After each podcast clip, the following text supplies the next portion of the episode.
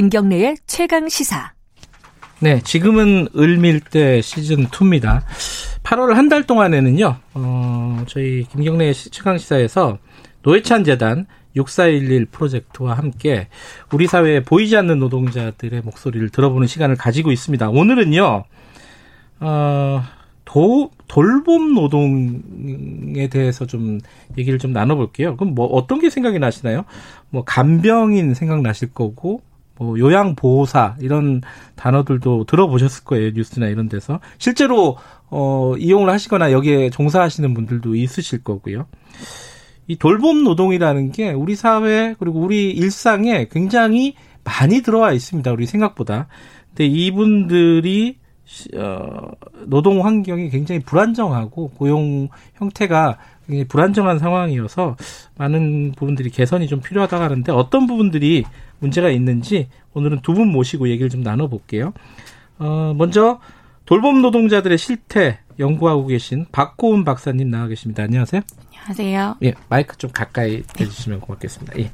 그리고 공공운수노조 정책기획부 오승훈 부장님 나와 계십니다. 안녕하세요. 네, 안녕하세요. 어, 이 공공운수 노조에 포함되어 있는 모양이죠, 이 돌봄 노동자들이? 네, 돌봄 노동도 이제 앞으로 얘기 나오죠. 민간 비중이 많긴 하지만 네. 앞으로 공공으로 전환이 돼야 되고 공적으로 음. 재원이 도달되고 있어서 네. 공공 부문으로 조직하고 있습니다. 근데 이게 그 부분도 좀 여쭤봐야 될 것 같아요. 돌봄 노동이라는 게 개념이 너무 포괄적인 것 같기도 하고요. 어떤 거를 보통 돌봄 노동이라고 해요, 오 박사님? 아, 오 박사님, 박 박사님, 박고원 박사님, 예. 아, 네. 그러니까 돌봄 노동이라고 할 때, 그러니까 예. 저희가 일단 저희 연구 기준으로 조금 자세히 설명해 드리면 이해하시기가 좀 더 쉬우실 것 같은데요. 네네. 그러니까 저희가 저희가 보는 돌봄 노동이라는 거는 그러니까 쉽게 생각해서 이제 뭐 자녀를 양육한다거나 예. 어뭐 노인 돌봄을 제공한다거나 이런 여러 가지 형태가 있을 수 있지만 대상자별로는요. 네. 저희 같은 경우에는 이제 특히 그 안에서도 저희 요즘에는 이제 돌봄이 사회화가 되면서 사회 서비스의 형태로 돌봄이 많이 제공이 되고 있어요. 그래서 네. 어 이제 장애인이라던가 아니면은 어 노인성 질환을 가지신 분들이라던가 아동이라던가 이렇게 돌봄이 필요한 집단에게 이제 서비스를 제공하는 노동자들을 돌봄 노동자라고 할 수 있습니다. 그 예를 들어 아까 제가 말씀드렸지만은 간병인 이것도 포함되고요. 그렇죠. 네. 그리고 요양보호사. 네네. 요양보호사는 어 집으로 이렇게 가서 서비스를 하는 형태가 되는 건가요? 아, 이제 장기요양보험제도에서는 네. 두 가지 형태로 이제 급여를 음. 제공하고 있는데요. 네. 하나는 이제 시설에서 저희가 아는 음. 이제 요양시설, 요양병원에서 네. 이제 노동을 제공하시는 분들이 있고, 네. 어, 훨씬 더 많은 분들이 집으로 가셔서 재가급여라고 음. 하는데요. 네. 제가, 그러니까 수급자의 집에서 음. 1대1 서비스를 제공하는 형태로 일하고 계십니다. 이, 이쪽이, 그러니까 돌봄 노동에 종사하는 사람의 인원이라든 됩니까? 이게 규모가 한 어느 정도 됩니까, 오 부장님? 네, 아까 박사님 말씀하신 대로 음. 이게 2000년대 일거에 이제 제도화가 되면서 이용률도 계속 높아지고 있거든요. 네. 그래서 당연히 이제 종사자 수도 늘고 있는데 이제 가장 비중이 높은 보육 요양 장애 활동 지원 같은 경우 보육 교사가 전국 24만 명. 네. 그리고 요양 보호사 41만 명, 그리고 장애 41만 명이요? 네, 그렇게 오. 많습니다. 현직으로만요. 그리고 네. 한 8만 명 정도로 다 합치면은 70만 명이 넘게 지금 현직으로 종사하고 계십니다. 굉장히 많은 사람들이 이 일에 종사를 하고 있군요.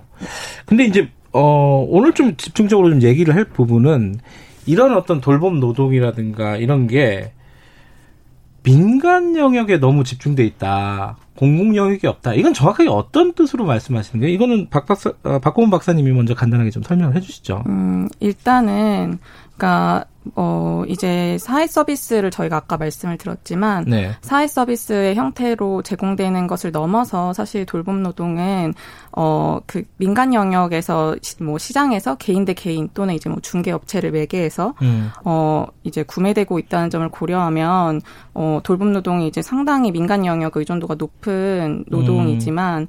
그 안에서도 이제 사회 서비스 일자리라고 할 때 지금 상당 부분 이제 돌봄 노동이 사회 서비스로서 사회화가 되고 있다. 네. 보니까 사회 서비스 종사자가 지금 이렇게 많은 건데요. 네. 근데 이제 사회 서비스 일자리 같은 경우를 기준으로 해서 볼 때 볼 때 저희가 생각하는 거는 이제 공적 영역에서의 노동처럼 느껴질 수 있, 는데요 그런데 이제 한국 같은 공공 경우 공공 영역 네 공공 영역 왜냐하면 예. 그 동안에 이제 민간에서 전담해 오던 가정 또는 음. 이제 민간 시장에서 전담해 오던 어, 돌봄 노동을 사회화가 되면서 이제 사회 서비스 일자리 형태로 공적 제도화되었다라고 이제 평가가 되었던 부분이 원래는 있습니다. 음. 근데 이제 한국 같은 경우는 그런데 비율로 이제 본다면 뭐 예를 들면 요양 같은 경우에는 장기 요양 기관 중에 어, 전체 지금 2018년 기준으로 한 1.2% 수준만 지자체가 설립한 기관이에요. 네. 이것도 민간 위탁에 거의 운영이 되고 있고 정말 네. 작년부터 아주 일부 사회 서비스원이 이제 개소되면서 직영의 형태가 있는 것이고요. 그러니까 나머지 전체는 다 민간 시장에서 음. 제공하고 있다고 보시면 됩니다. 어, 근데 그 민간에서 제공을 하고 있다 하더라도 그 재원은 그쵸. 뭐 장기보험, 요양보험, 장기 요양보험 이런 데서 나오는 거잖아요. 네네. 그 재원은 그러니까 돈은 쉽게 말하면은 어, 공적인 돈인데 그 정부에서 마련한 그 국민들로부터 받은 네네. 그런 어떤 공적인 돈인데 실제로 운영은 다 민간에서 하고 있다. 네. 이렇게 되면은 어떤 문제가 발생합니까, 오 부장님? 이게 나라 입장에서 이제 한꺼번에 수요를 충족해야 됐기 때문에 민간을 끌어들인 거거든요. 그래서 음. 이제 말로는 명분으로는 민간이 전문성이 있다. 그리고 네. 운영을 효율적으로 잘한다.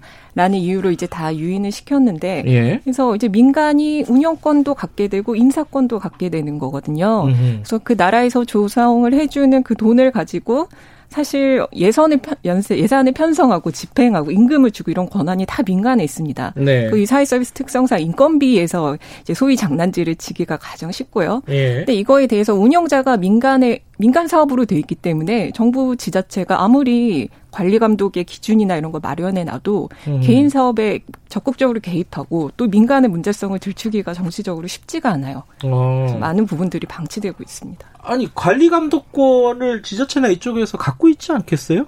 없나요 그런 게? 갖고는 있죠. 네. 그런데 잘 안 돼요? 그렇죠. 어, 대표적으로 어떤 문제가 발생하는 거예요, 그러면? 비리 같은 것들이 그렇죠. 유치원, 예전에 이제 유치원처럼 그런 비리 같은 것들이 발생하는 건가요? 그러니까 비리가 일단은 제공기관 수가 너무 많아서 일거에 네. 다 조사를 하기도 어려서 보통 표본으로 모니터링을 한 다음에 네. 이제 찍어서 이제 들어가는데 네. 이제 그 모니터링 자체가 보통은 회계 결산서 결산 보고서 정도. 음. 그거를 장부상으로 다 맞춰놓으면 알 수가 없죠. 음. 그리고 이제 내부에서 이제 종사자나 이용자가 고발을 하는 경우들이 있는데 네. 그런 것도 이제 관리 행정을 하고 있는 지자체나 음. 뭐 건보공단에서는 너무 음. 업무가 중이 심해서 이 민원을 들어오는 것도 다 대응을 못 하고 있는 그런 상황입니다. 그러니까 지금 이제 어 돈은 재원은 어, 공적인 재원으로 마련이 돼 있는데 운영을 민간에서 하고 있고 관리 감독도 제대로 안 되고 있다. 이러면 이제 두 가지 문제가 생길 것 같아요. 하나는 이용하는 사람의 문제가 있고, 하나는 또 노동하는 사람의 문제가 있을 수 있지 않겠습니까? 오늘은 일단 뭐 노동하는 쪽에 좀 집중해서 얘기를 해보면은, 그 노동자들은 어떤 처우를 받고 있나, 뭐 이런 부분들이 궁금하지 않겠습니까? 어떤 문제들이 좀 있어요? 음, 일단은, 네. 어, 고용 불안하고 소득 불안의 문제가 가장 심각한 문제라고 할 수 있고, 이제 네. 노동권의 측면에서도 가장 핵심에 있는 문제라고 할 수 있을 것 같은데요. 네. 그러니까 예를 들면, 어, 이제 장기 요양보험을 예로 든다고 한다면 네. 재가 요양보호사라던가 아니면 장애인 활동 국민연금의 장애인 활동 지원사 같은 경우에는 어, 시간제 형태로 일을 하시거든요. 네. 근데 이런 경우에는 어, 이제 만약에 월 소득을 어느 정도 구성하기 위해서는 네. 어, 한 기관에 소속돼서 어, 일을 쭉 이렇게 할 수 있다기보다는 뭐 여러 기관 또는 한 기관의 여러 이용자를 계속해서 이제 구축해서 하루 일과를 구성을 해야지만 일정 부분의 소득이 나오게 되는 거죠. 네. 그리고 문제는 단순히 그렇게 소득을 구성하는 문제에만 있는 게 아니라 네. 이용자가 예를 들면은 어, 음, 더 이상 이용을 하고 싶지 않 않다. 그러니까 개인적인 사유든 아니면은 어떤 일신상의 이유든 예를 들면 병원으로 입원을 하게 되는 경우들도 있고요. 음. 대상자의 특성이 있, 다 보니까 음. 그래서 이제 이런 식으로 수급이 갑자기 중단되는 경우들이 아주 빈번한데요. 음. 그런 경우에 또 이제 갑자기 고용이 중단되는 것에 대해서 어떤 근로 계약의 기간이 보장이 된다거나 그 기간 동안 월급여라도 보장이 된다거나 하는 부분들이 전혀 없다는 문, 불안이 있습니다. 아, 이게 예를 들어 내가 돌봄 노동을 몇, 몇 명을 한다 이러면은 거기에 대해서 수당을 받는 형태인가요? 월급제나 이런 게 아니라? 그렇죠. 시간당 수가가 인건비로 지출이 됩니다. 그러면은 예를 들어 아까 말씀하신 대로 어떤 이용자가 나는 안 받겠다 오늘부터 안 받겠다 이러면은 어 급여가 없어져 버리는 상황이 되는 그렇죠. 거예요. 그러니까 고용 관계, 고용 계약을 맺고 있음에도 불구하고 이용자가 그 사업의 일부잖아요. 그 네. 계약을 네. 이제 해지했다는 이유만으로도 이제 사용주는 사실 고용 유지 노력을 해야 되고 안 되면은 적어도 휴업 수당을 주는 게 근기법상 의무인데 네. 그 말씀하신 제가 요양 그 사업에서는 그런 게 거의 지켜지지 않고 네. 그냥 무한 대기 그리고 음. 또 센터장에게 좀 잘 보여야 그 음. 그 다음 일을 빨리 좋은 일로 받을 수 있고 네. 뭐 그런 저 그런 방식으로 고용이 매우 불안합니다.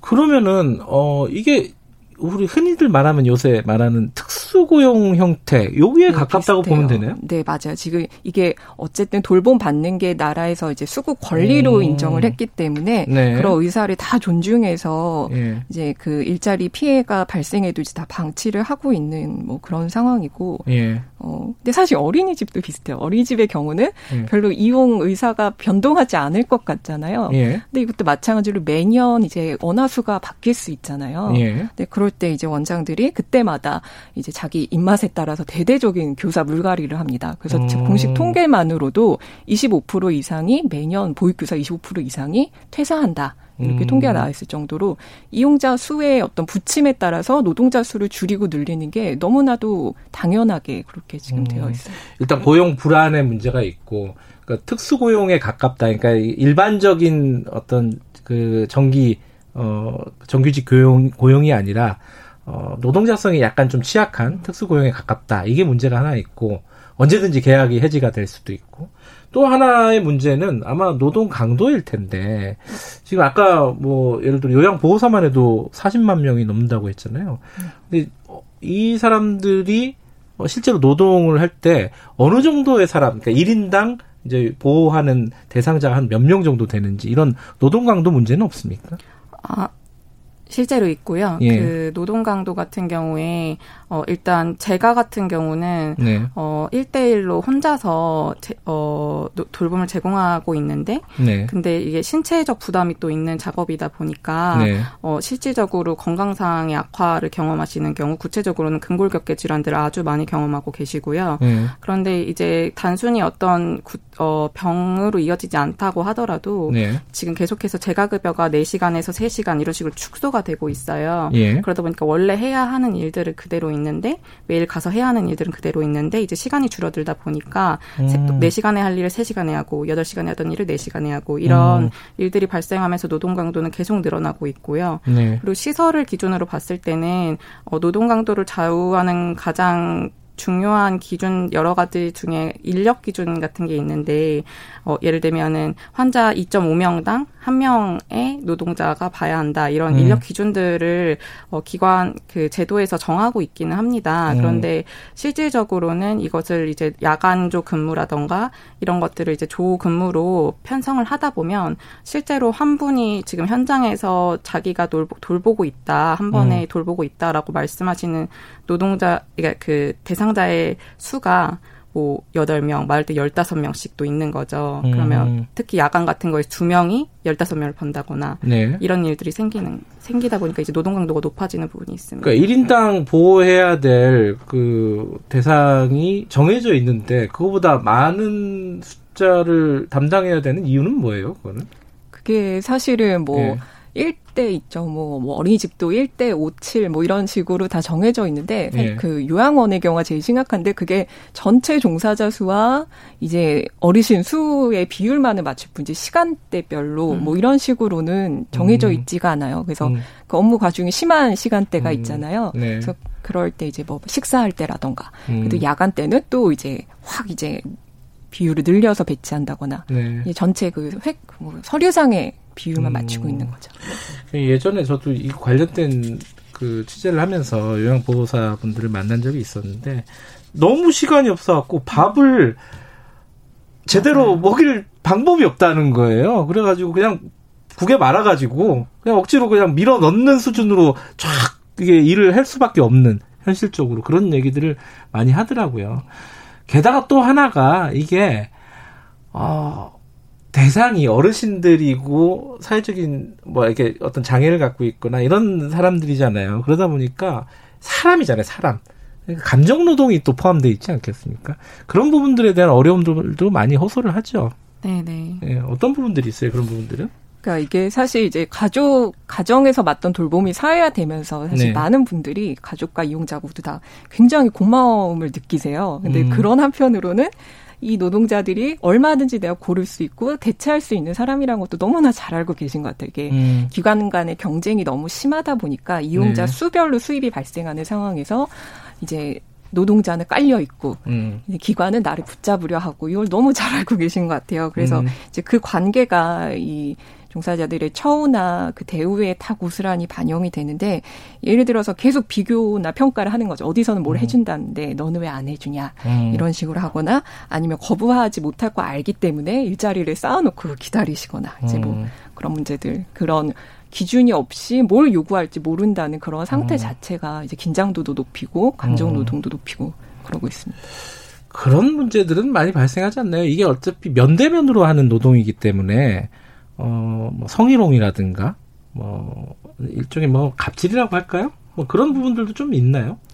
네, 그 특히 요양보호사 같은 경우 이제 95% 네. 정도가 여성인데 네. 당연히 남성 이용자들도 있잖아요. 그렇겠죠. 그러니까 이제 뭐 음. 뭐 가족이나 이용자가 의도적인 신체 접촉하는 일은 다반사고 음. 얼마 전에 들은 것 중에 너무 깜짝 놀란 게 남성 이용자분이 너무 당당하게 나는 이런 성적인 대화를 하기 위해서 이걸 신청했다라고 아. 요구를 하시더라는 거예요. 근데 음. 명백한 성희롱 상황에서 사업주가 이거 제대로 대처하거나 보호해주지 않거든요. 네. 그래서 요양보호사들 사이에서 개인적인 팁이나 노하우만 난무하고 있는 상황인데 음. 제일 안타까운 게 대개는 모른 척하면서 참거나 음. 아니면 분위기 험악해지지 않게 농담으로 이렇게 음. 제지하거나 뭐 그런 거 들을 때 정말 안타깝고.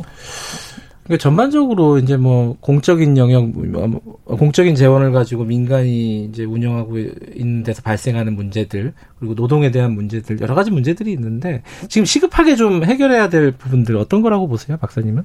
음, 일단 네. 공공성 강화가 시급하다고 보는데요. 네. 그 공공성 강화를 위한 여러 가지 방안이 있을 수 있고 그게 되게 단계적으로 간다거나 어떤 전략을 고민하는 것은 또 다른 문제이기는 합니다만 네. 일단 기본적으로는 사회 서비스 일자리에 특히 종사한다라고 했을 때 네. 이것이 갖는 공공성이라는 것이 있는 거고 그 도, 제공되는 서비스 돌봄 서비스가 갖는 또 공공성이 있지 않습니까? 근데 네. 지금은 이제 사회복지 영역에서 수급자에 대한 수급권 보장 의 확대라던가 이런 부분은 충분히 논의되고 있지만 노동자의 노동권을 보장하기 위한 정말 적극적인 조치들은 음. 이루어지고 있지 않는 부분이 있습니다. 그래서 이것은 생산 유형, 그러니까 제공하는 기관이 아예 국공립으로 운영되는 부분도 네. 필요하고요. 동시에 이제 급여 설계 자체가 지금과 같은 이제 시간제 모델이라던가 이것보다는 통합제가 급여로 간다던가 이런 다양한 방안을 통해서 어, 모델 자체를 수정해서 이것이 이제 노동권을 보장할 수 있는 방안으로 갈 수 있어야 한다고 생각합니다. 네, 오 부장님도 지금 가장 시급한 문제가 뭔지 짧게 네, 뭐 짧게 하면은 시민들이 네. 민간보다 공공이 나을 수 있다는 경험을 할 수 있는 기회가 제공돼야 될 것 같아요. 그래서 음. 사회서비스원이라는 공공기관이 어렵게 세워지고 있는데 너무 작거든요. 민간의 반발이 너무 심해서 아, 이번 그래요? 네 그렇습니다. 음. 그래서 지금 국회에서 18년부터 발의되고 제정이 안 되고 있는데 이 반대 이유 하나하나 들으면 다 너무 깜짝 놀라실 거고 터무니없는 얘기라서 그래서 올해 국회에서 반드시 법 제정되고 사회서비스원이 사업이 확대되고 음. 고용도 키워서 시민들이 공공이 더 좋을 수 있구나 더 좋구나 좀 느낄 수 있는 경험이 만들어지면 좋겠습니다. 민간 영역이 이미 이제 어 체계가 잡혀 있는 상황에서 공공 영역이 들어가려면 그 또 기득권이기 때문에 그참 돌파하기가 쉽지가 않은 부분일 것 같습니다. 어쨌든 오늘 어, 짧게나마 지금 돌봄 노동에 대해서 어떤 문제가 있는지 전반적으로 좀 들어봤습니다. 오늘 고맙습니다. 감사합니다. 예, 그리고 박고은 박사님 그리고 오승훈 공공운수노조 정책기획부장이었습니다. 지금 시각은 8시 49분입니다.